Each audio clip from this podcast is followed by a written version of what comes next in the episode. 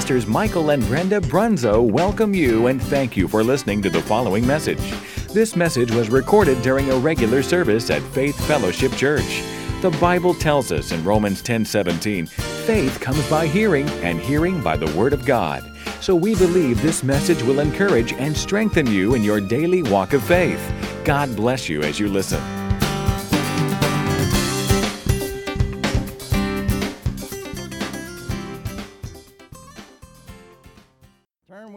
Psalms 24, verse 1. Psalms 24. And I'm going to be real honest with you. I started out this message on stewardship, how to care for another's goods, and it kind of turned into a tithing message. Now, I know tithing makes some people uncomfortable, so I left the back door open, and I'll give you a five count and everybody looks straight ahead and they'll, they'll think you're going to the bathroom. Psalms 24 1. The earth is the Lord's and everything in it. The world and all its people belong to Him. Who does the earth belong to? Who do all the people belong to? Who does everything on, in, and around the earth belong to? Okay, I just want to make sure we understood that. But I'm going to talk to you, I'm going to start out by talking about stewardship. And this kind of just evolved into a good tithing message. A steward is a person who is employed or appointed by someone to manage or look after their possessions. So it's a person whose sole responsibility is to take care of something that doesn't belong to him. And in our opening scripture, the Bible clearly establishes who owns the world and everything that's on it, in it, and around it. That's God, right? It all belongs to God. So anything that we think we own has only been entrusted to us. We don't own anything, we are simply stewards of what God has allowed us to manage for Him. And God created the universe, everything in it, including you and I. And He can do whatever He wants with it because it belongs solely to Him. Is that right? I mean, you own a car, you can do whatever you want with that car. You might have to pay a consequence if you run somebody over that you don't like, but you can do whatever you want with it. You can let it rust down in your front yard, or you can drive it off a cliff, or you can hit it with a sledgehammer. Why? It's your car. You can do what you want, right? And possessions are nice, but they don't mean nearly as much to us if we don't have someone to share them with. Amen. I mean, we need people in our lives more than we need possessions. And take your house or your car or, or whatever your prized possession is, and you might think, well, I worked hard to earn the money that paid for that possession, paid for that house, paid for that car. That car belongs to me because I paid for it with sweat equity. But you're wrong. And that's a wrong attitude to have. Let's go back to our opening scripture. The, the, the earth is whose? And everything in it is whose? And the world and all the people that's on it? It's the Lord's. It ain't yours. He entrusted you with it. Every board, every brick, every wire, pipe, piece of metal, equipment, all the material that went into that house or car or whatever it is you have, it came from where? The earth. Who owns the earth? That's right, it all belongs to God. And this is an attitude and a mindset that we need to establish in our lives. We need to have this mindset that I'm just entrusted with this house. I'm entrusted with this car. I'm entrusted with this church. It don't belong to me. I'm responsible for it in a way because I have to pay the bills, keep things going, keep the lights on, keep the heat and the air in the, in the summertime. All of these things. I have a responsibility, but it's not my church, it's his. Not my house, it's his. Not my car, it's his. Because without him, Nothing. So when God created Adam and Eve,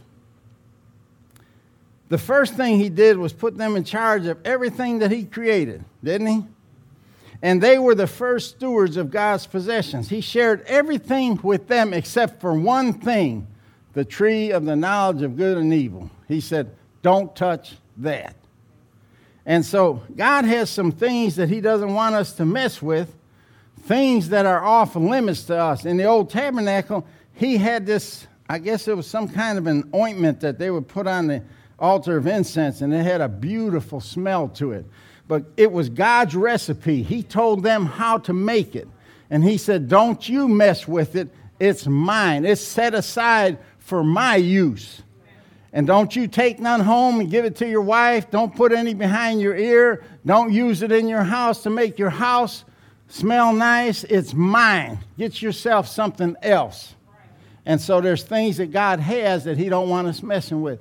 It's things that are set aside for God's use and God's use only. And the tithe is one of them. That's how I got into this. Sorry. But just like Adam and Eve, it seems like it's in our nature we could have everything in the world, and we want the one thing that we can't have. Don't touch the stove. You're going to have the whole house. Don't touch the stove, we tell our kids. And what do they do? They just can't get their mind off that stove. They gravitate, gravitate towards the thing that they're not supposed to have. That's the way we are. And, and so Adam and Eve partook of the tree that God told them not to touch and their bis- disobedience caused a separation between themselves and their Creator, there became this gap between God and man. There, there was this uncrossable chasm or valley, and God was here and man was here, and there was no way that the two could come back together again. That's what spiritual death is. And God warned them that if they partook of that fruit, in the day that they partake of it, that day they will die. And that day they died spiritually because they were separated from God's fellowship. And uh, like I said, that's what spiritual death is it's being separated from God. And, and then they began to die physically. Things began to age, things be, be, began to grow old and wear out and die. Flowers began to die. They had never experienced death. They didn't know anything about death. All they knew about was life and good things. And that's why God told them the knowledge is there, but you don't need to know about it because I've given you everything. But they had to have it. So, unfortunately, we were born into that same sin and disobedience because we were born spiritually dead because of our forefather Adam and our mother Eve, because of what they did, and we're their offspring. But God loved us so much that He had a plan to restore our relationship with Him. Thank God. And, and the Bible says he had that plan since the foundations of the earth. He, he made plans for, to create us, to lose us, and to get us back. Hallelujah. And so he came up with a way to bridge that gap, to cross that chasm that Adam and Eve's disobedience created between God and us. So Jesus is the bridge that connects us back to God. The Bible tells us in 1 Timothy 2 5, for there is one God and one mediator between God and man, and the man Christ Jesus. One God, one mediator, the man Christ Jesus. There's a whole lot in that statement there. So, what is a mediator? It's a person who attempts to bring together two or more parties that have reached an impasse. Uh, you know, you've been at them impasses, especially if you're married. You've been at an impasse more times than you want to admit but it, it's people that have reached an impasse involving a conflict or disagreement. I say yes, I say no, and they can't get together and agree. So they call in a counselor or a mediator, someone that can hear both sides of the story and then hopefully give them some advice. That's who Jesus is. He's our mediator. And the Word will solve all our problems. You can say yes, you can say no, but what does the Word say? And that should be the tiebreaker in every impasse. The word, that hasn't changed. He's still our mediator, he's still our umpire, he's still our referee, if you will. But we were out at odds with God, and it was sin that separated us. So until the sin issue could be resolved, we remained in a spiritually dead condition. There'd be no fellowship with God, and we would continue to be separated from God. Now, Adam and Eve didn't know what that was until the day they ate of that fruit. Because they were with God every day and God was with them and they fellowshipped every day. And now God can't have anything to do with them because they were in sin. Romans 6:23 tells us that the wages of sin is death. That's the cost of sin. Something or somebody has to die because that wage has to be paid in order to satisfy God. And sin demands the sacrifice of an innocent victim. Well, why don't why doesn't sin kill the person that sinned? Why does it have to have an innocent person? Because God had a plan. And that's why God instituted animal sacrifices. Either you had to die or God provided an animal to die in your place or a sacrifice to die in your place. And thank God he did. Otherwise, you'd have to pay the wages of sin and you'd have to die for them. So he instituted animal sacrifices because their shed blood would atone for the sins of mankind, but only temporarily. And they would have to do this on a continual basis. And when Israel left Egypt, they sacrificed a lamb without blemish. It had to be a perfect lamb, one that they raised, and one that didn't have any blemishes, wasn't crippled, wasn't blind in one eye, could, couldn't hear out of one ear or whatever. It had to be a perfect lamb without blemish, without spot or blemish. And that lamb that they sacrificed and took the blood and sprinkled it on the doorposts and lintels of their house to cause the death angel to pass over, that lamb became uh, precedent setting for the future lamb that God would provide, and that was Jesus Christ. Can you see this? And, the whole reason for shedding the blood is to bring God's people back into fellowship with Himself and on a permanent basis, not just temporary. So when Jesus offered Himself, the perfect Lamb of God without spot or blemish, you remember John the Baptist said, Behold, the Lamb of God who taketh away the sins of the world. He recognized that. And so Jesus became the Lamb of God. And uh, he was an innocent sacrifice who knew no sin and didn't deserve to die. He was sinless, and he didn't deserve to die. We were the sinners, we're the ones that deserve to die, but he told the Father, I'll take their place. And, and so he was the only sacrifice that would be acceptable to God that could atone for our sins once and for all and, and forever and, and not just be temporary, just one sacrifice forever. Hallelujah. Thank God for that. We don't have to go to the temple every week and offer sacrifices and sprinkle blood and, and deal with all the stuff that the Old Testament saints had to deal with. Jesus' sacrifice was permanent. Hallelujah. And through his sacrifice, he took the hand of God and the hand of man that was separated and he brings them back together where? In himself. So that's why Jesus is so important to us.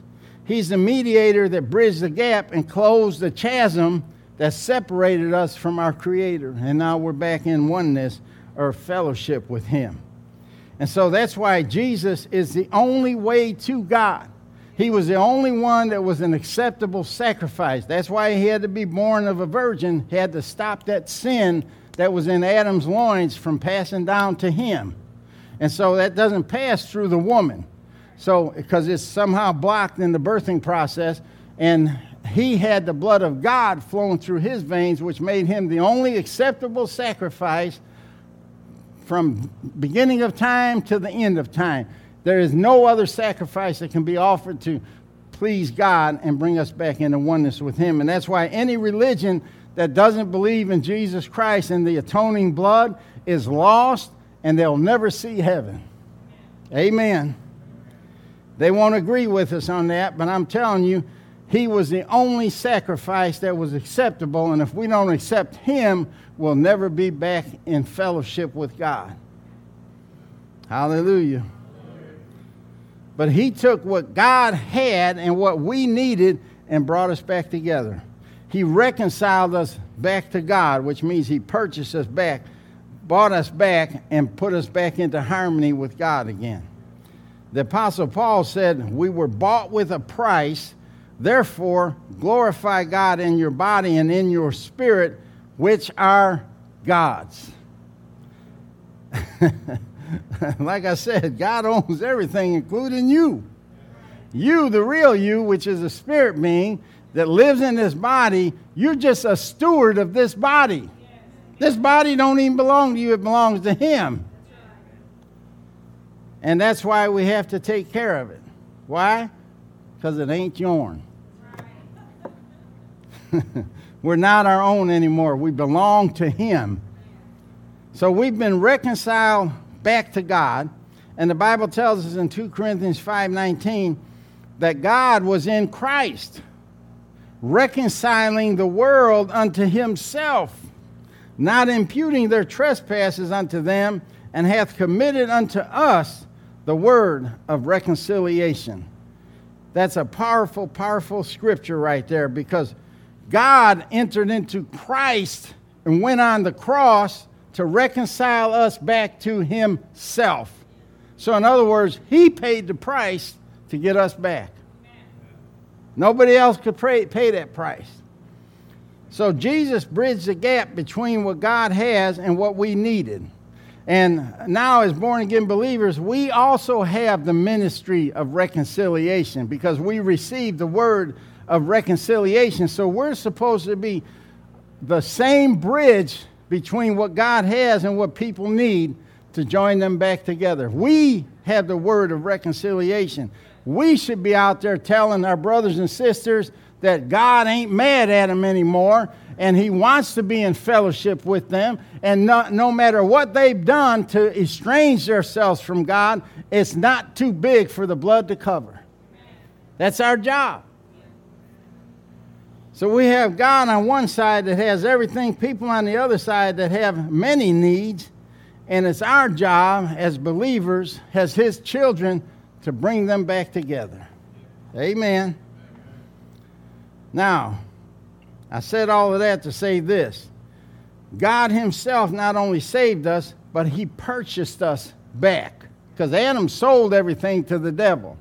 And the earth that belonged to the Lord was only leased to Adam. God ain't crazy, right? He didn't give the earth to, to Adam, He just gave him stewardship over it. He retained ownership, but He did lease it out. He leased it to Adam, Adam subleased it to the devil. So the devil's the God of this world right now. But in the book of Revelation, it tells me Jesus is coming back to repossess the earth and the fullness thereof. Everything that's in it, on it, and around it, it belongs to God, and it's just been leased to the devil. That's why the whole world is going crazy right now, but God is going to repossess it, and soon. Hallelujah. See, when you became a Christian, you didn't just get a get out of hell free card. There was more to it. You declared God to be your Lord and Master. You made a commitment to serve him, and now nothing belongs to you anymore. You're just a steward. You've become a steward of everything that belongs to him. He entrusted you with things. And when we develop the mindset of stewardship, it makes giving so much easier because we understand that it's not ours to begin with. It's not our stuff that we're giving away, it's His stuff. And if tithing seems to be painful for you, then you haven't developed this mindset yet. If giving seems to be painful for you, you haven't developed this mindset. And I, am telling you, when Pastor and I tithe, we don't look at it like we're giving 10% of our income. Actually, we give like 15%. But we don't look at it like it's we're giving 15%. We're looking at it like God allowed us to, to keep 85 and 90% because the whole 100% belonged to Him. So we're not giving 10% back. God is giving us 90%. And He says, use it, enjoy it, buy things with it, but set some aside to sow. And so, according to the parable of the talents, the more we give, the more He will entrust us with. And the more He entrusts us with, the more He will bless us with. And the more we will have to give. And the cycle goes on and on.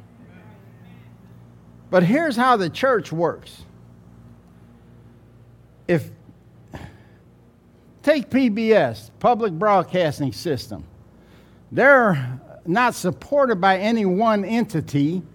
They rely on their viewers to support them and pay the bills. So I don't contribute to PBS because I don't watch it. I don't get nothing out of it. So, uh, you know, because you know, if I watched it and enjoyed it, I'd be a contributor. I think Pastor Rhett gave to it maybe when the kids were little and they would watch Sesame Street or something like that. Uh, she might have donated something. And even then, they give you a little something back, you know, a little umbrella or a satchel or something free gift, you know, for, for making a donation of so much. Well, in a way, that's the way the church operates. We don't have no big company calling us and saying, Pastor Mike, I, I would like to pay your mortgage this month, or I'd like to pay your light bill. And don't worry about your garbage or phone for the rest of the year. I'm paying it. We don't have that. We rely on the viewers. And if you're partaking of this church, then you should be contributing to it because that's the only support we have. Now, I'm going to give you some good news. It's not entirely up to you. If we don't have enough money to operate this church, then we close it because it's God's responsibility. Now, you can see we've been here for 20 plus years. So God has not let us down, right? And, thank God for all the givers. And I don't mean to sound like we don't appreciate. We appreciate you being a giver. We appreciate when you allow God to use you, especially when you go above and beyond, like with the parking lot fund. We appreciate that.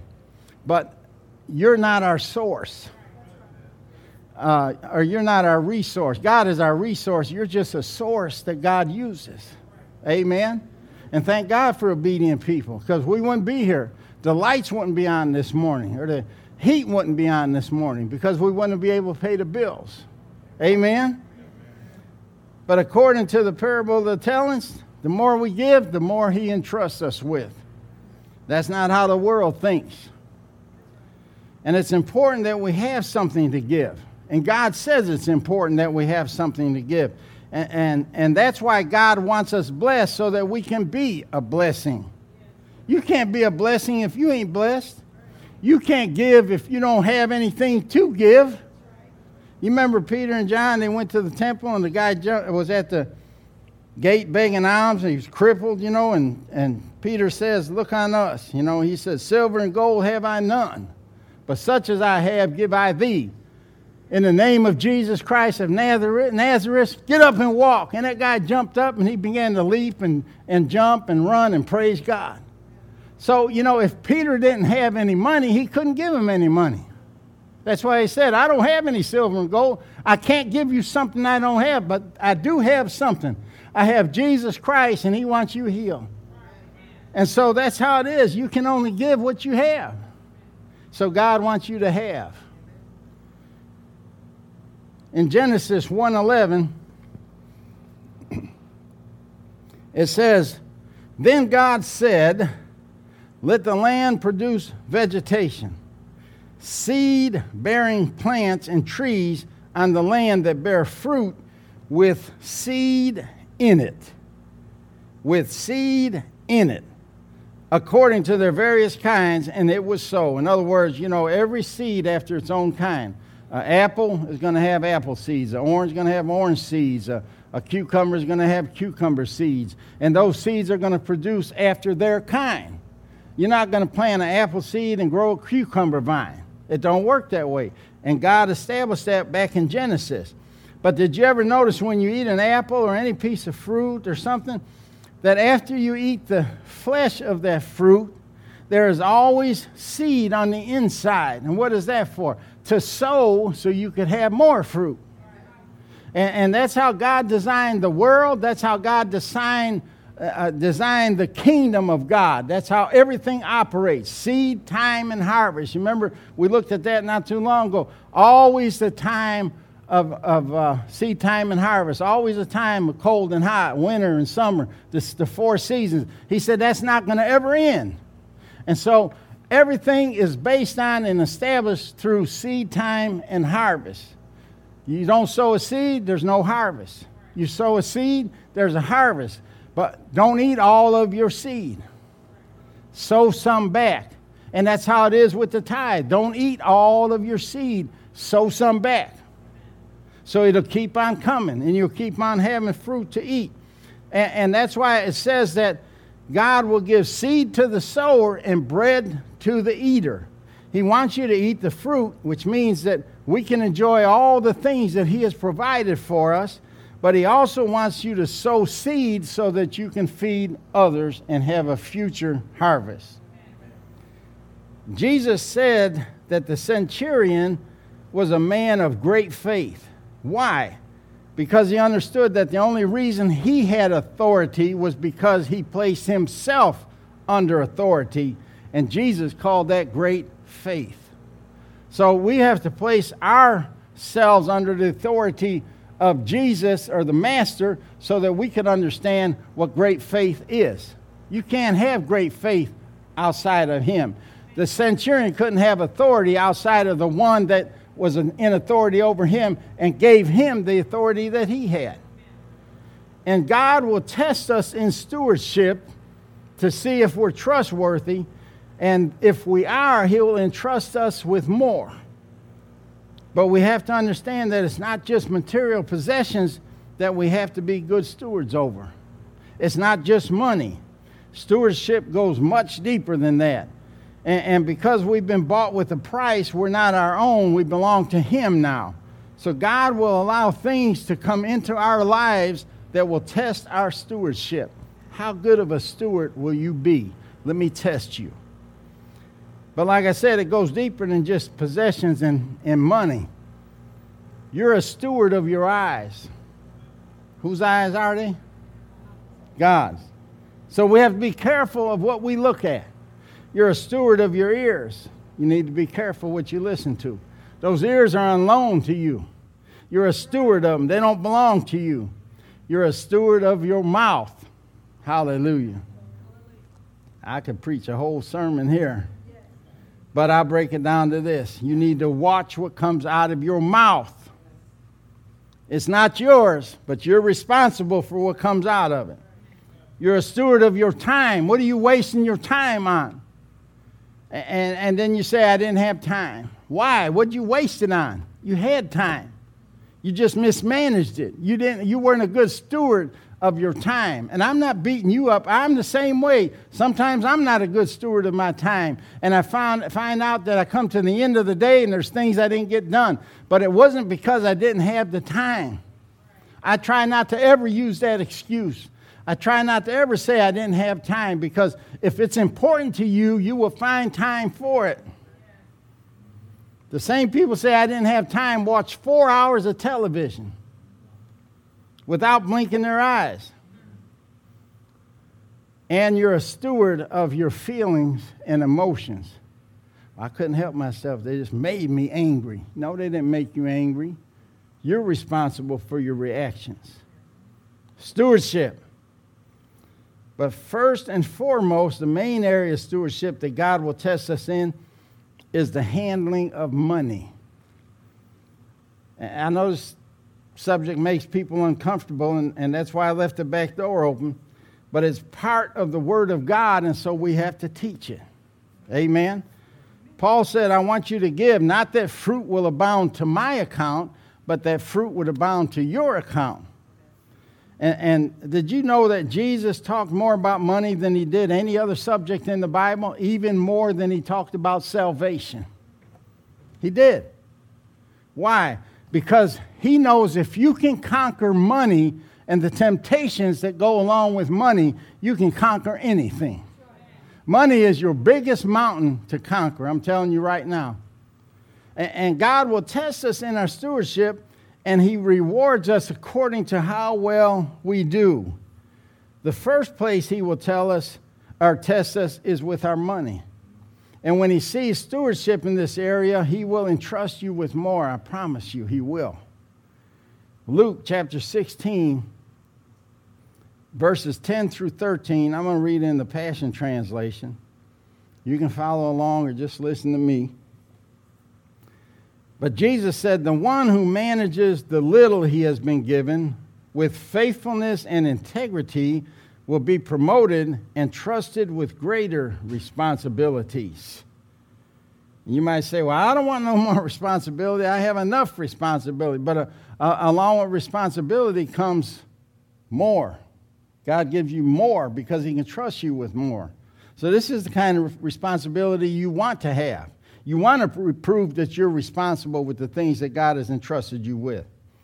And, and you might not have much right now, but I don't care how much or how little those things are, handle everything that you have with an excellent spirit. Yes. Treat it as though it was big and valuable. And remember, it's his house, it's his car, it's his furniture, it's his knickknacks on the shelf. And, so it should be one of the best maintained houses, the best repaired houses, the cleanest houses on the block, the, the lawn trimmed, the bushes trimmed. And, people should look at your house and say, that's a well taken care of piece of property right there. Why? Because it's not yours. You've just been entrusted with it. And you, you might be driving an old junk, but you can still keep it clean you can maintain it to the best of your ability, no matter what it looks like. Could be a bucket of rust, but when you're doing the best you can with it and you're trustworthy with that little bucket of rust, God will give you a bigger bucket of rust. And then finally, a Cadillac. Amen. And, and it's because you've been faithful with the little. And notice here in verse 11 that he's looking for one area in particular for us to be faithful stewards in. But those who cheat with the little they have been given will not be considered trustworthy to receive more. Let me read it in the New, New International Version. It says So if you have not been trustworthy in handling worldly wealth, which is money and possessions, the King James, I believe, calls it mammon, who will trust you with true riches? What is true riches? I mean, money. That's true riches to me. Big house, nice car. These are true. No, they're not true riches because there's things in this world that money can't buy. And those are the true riches that Jesus is talking about.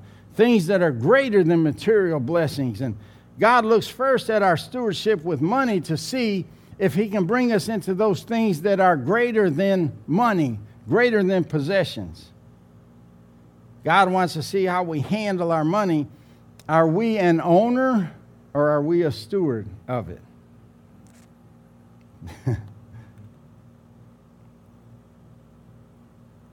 if you got money that you can't let go of to give to others and help others, then you own that money. You're not a steward of it. You don't recognize, you don't have the mindset yet that it's not your money. The Bible teaches a lot about how to increase, but it also warns us about being consumed with riches. You know that, that, that one scripture that the love of money is the root of all evil, and people say it's money that's evil. No, it's not. It's the love of money that's evil, the love of riches.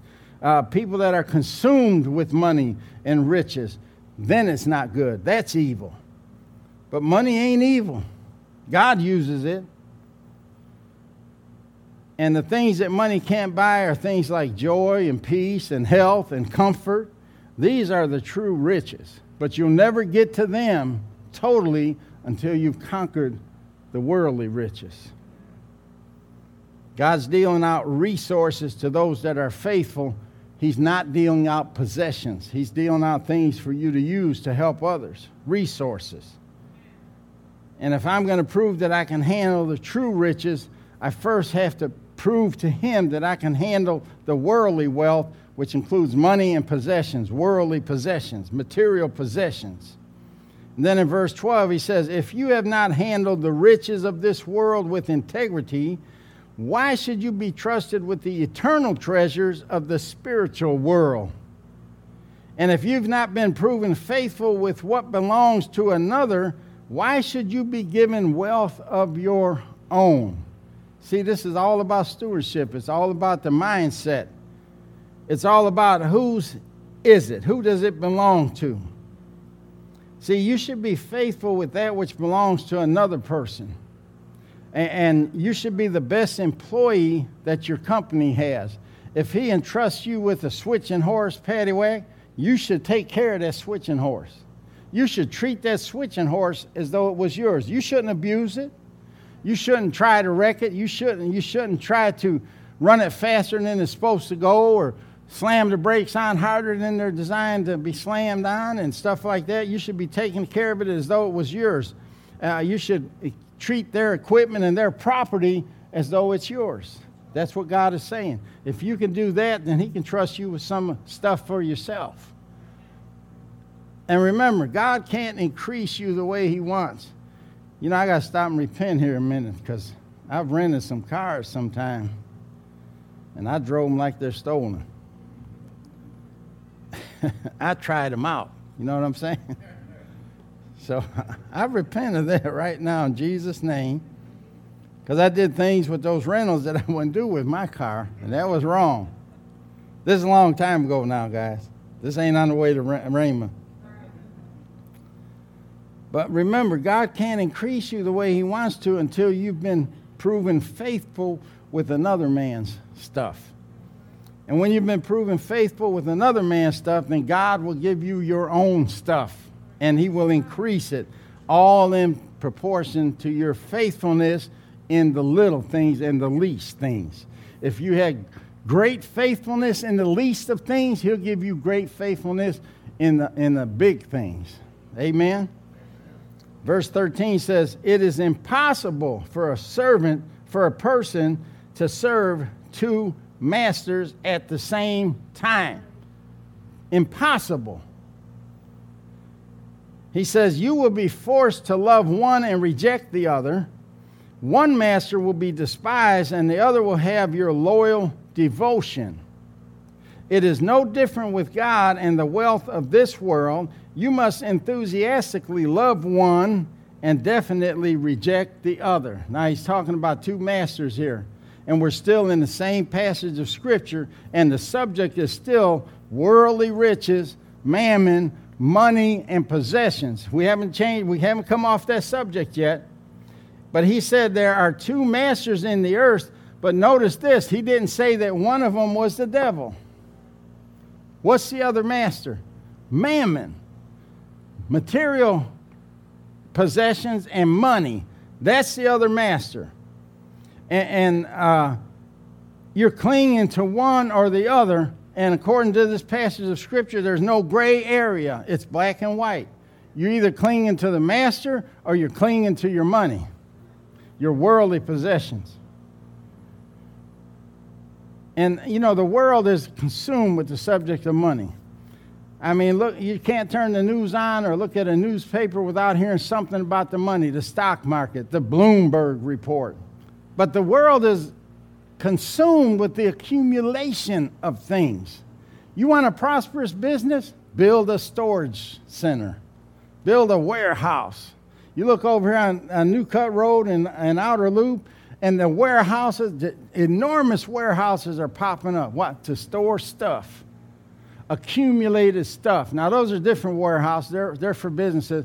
But look at these little warehouses where you rent and you store furniture in there until it rots and molds and you throw it away.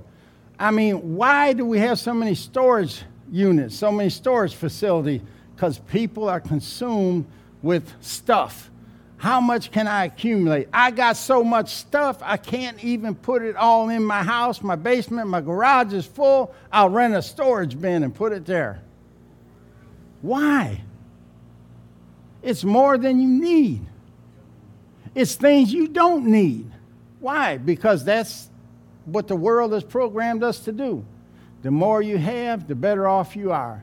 You know, uh, that, that farmer, you know, he says, uh, you know, look at my crops. I have had bumper crops these last few years.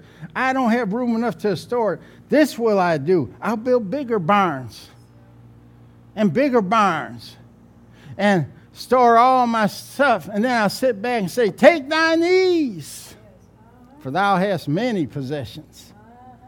And God said, You fool, this night your soul will be required of thee. Then who will those possessions belong to?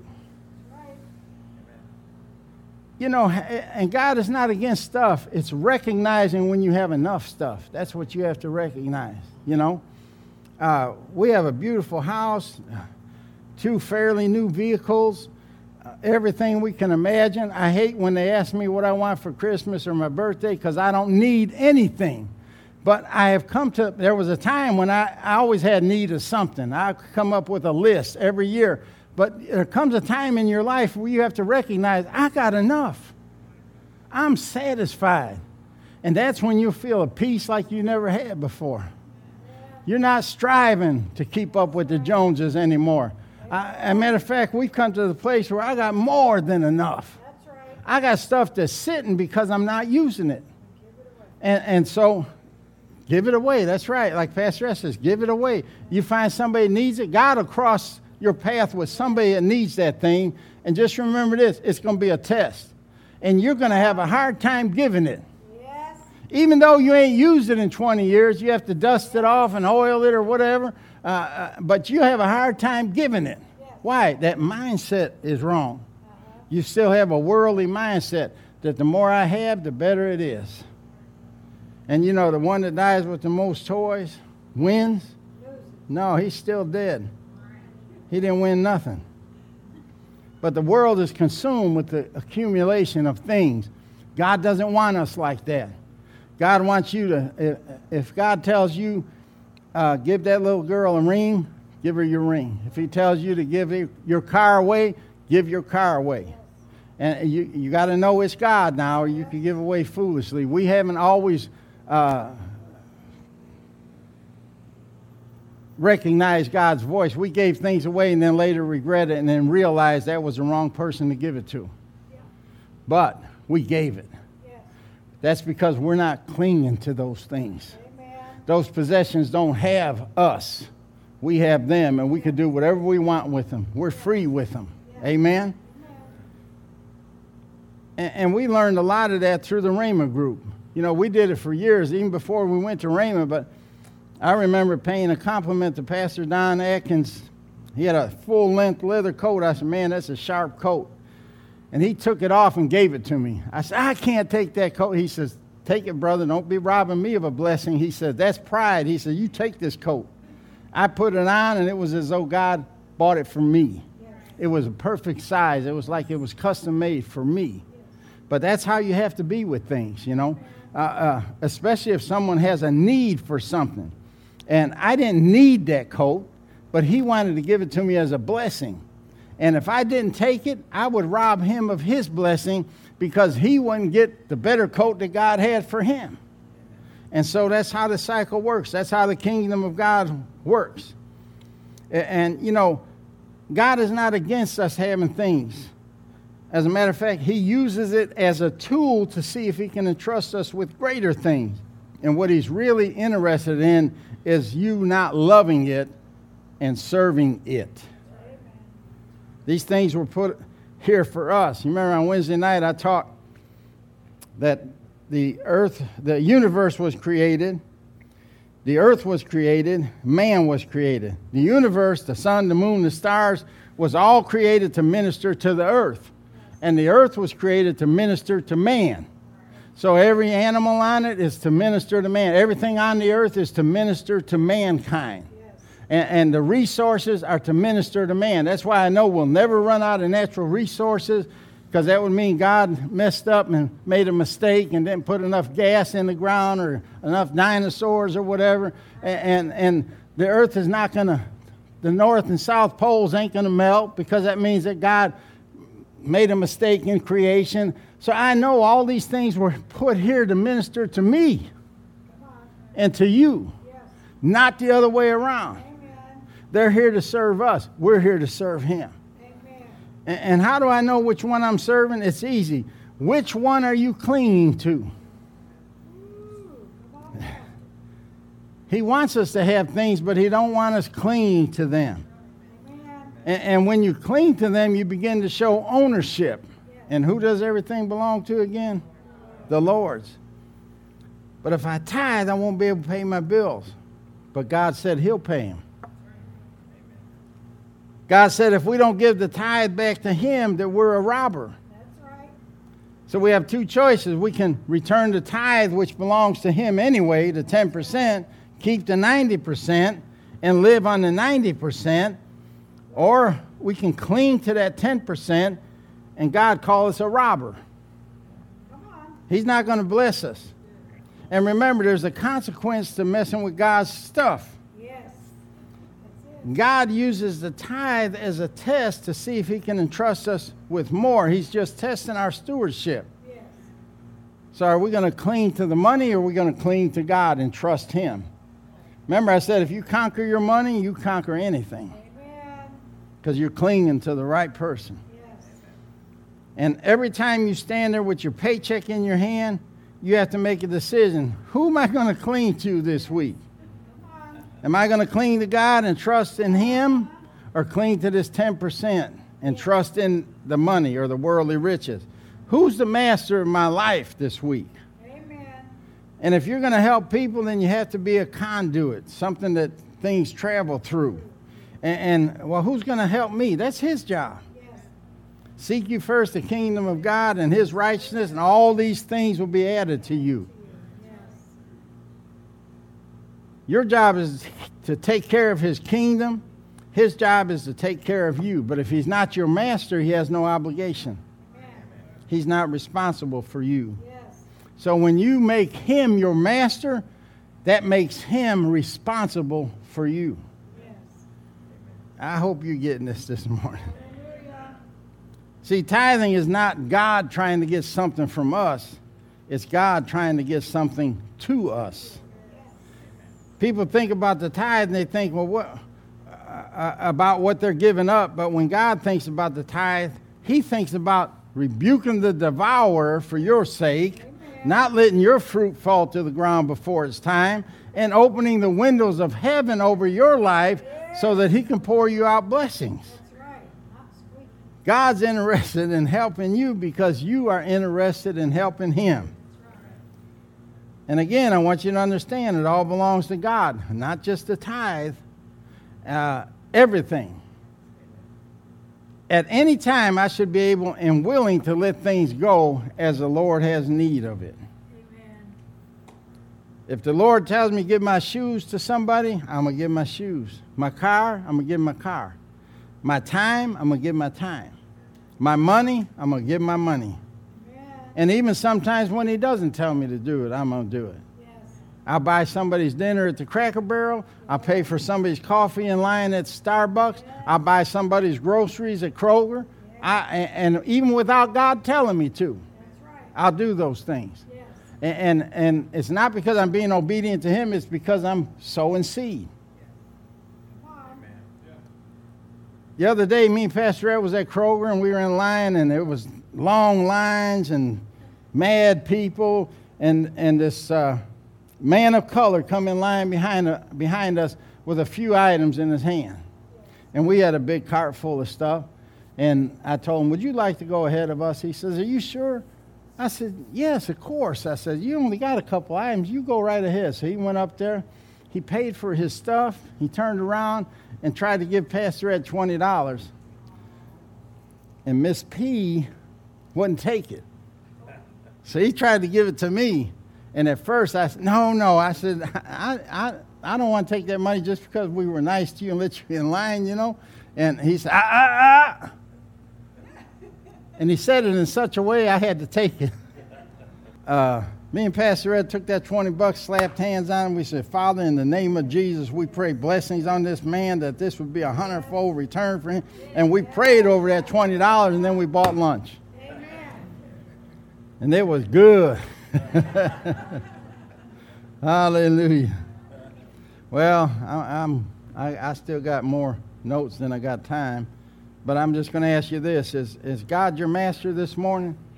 I mean, are you going to cling to Him or are you going to cling to your possessions? I'm glad we already took the offering, so you can't say I'm trying to make up an offering here. But, you know, when the rich young ruler came to Jesus and said, What must I do to inherit eternal life? And Jesus tested his stewardship right there. He tested him. He says, Sell everything you have and give to the poor.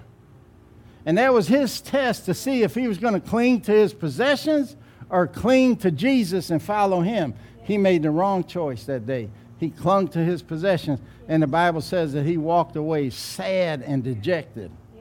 Because the price was too high for him to pay. Amen. That's somebody that's clinging to their possessions and not to the master. I tell you what, I'd rather cling to him because my money ain't going to get me healed. It'll buy me a, a hospital bed, it'll buy me a visit to the doctor, but it won't heal me. Amen. And, and, and my money uh, won't buy me joy. It won't give me joy when I'm sad. It won't give me comfort when I'm uh, mourning. It won't save my soul and send me to heaven and keep me out of hell. But Jesus will. That's my master. Amen. And I'm going to cling to him. Amen. Let's stand to our feet. Father, I ask you to minister to every soul in this place this morning. Yes, Everyone that heard this message today, minister to them. Holy Ghost, we know it's your job to convict, not condemn, but to convict. And so we just want you to tap on their shoulder and say, everything he said was truth this morning. It come from my word. Hallelujah. So we just want you to think about it. We're coming into, like Pastor has said, 2020 will be upon us before we know it. And what better way to start out a new year is to start out as making a bold declaration that God is going to be your master and not money and not your possessions. Hallelujah. And you watch how God will bless you in return. He'll entrust you with more, and, and more will bring increase, and increase will bring more giving, and more giving will bring more increase and more trust. Hallelujah. And it just never ends. Glory to God. So we thank you and we praise you, Father, that this message will mean something to everybody in here. And they'll start learning how to live on the 90 that you've allowed them to keep. And uh, because at 10% don't make that big of a difference, you know? It's not going to pay your light bill, it's not going to pay your car payment, it's not going to pay your insurance. The 90 is. Hallelujah. And help us to learn how to live within the means of the 90% and leave your stuff alone. Hallelujah. We thank you and we praise you for it in Jesus' name. And everybody that agreed with us said, Amen.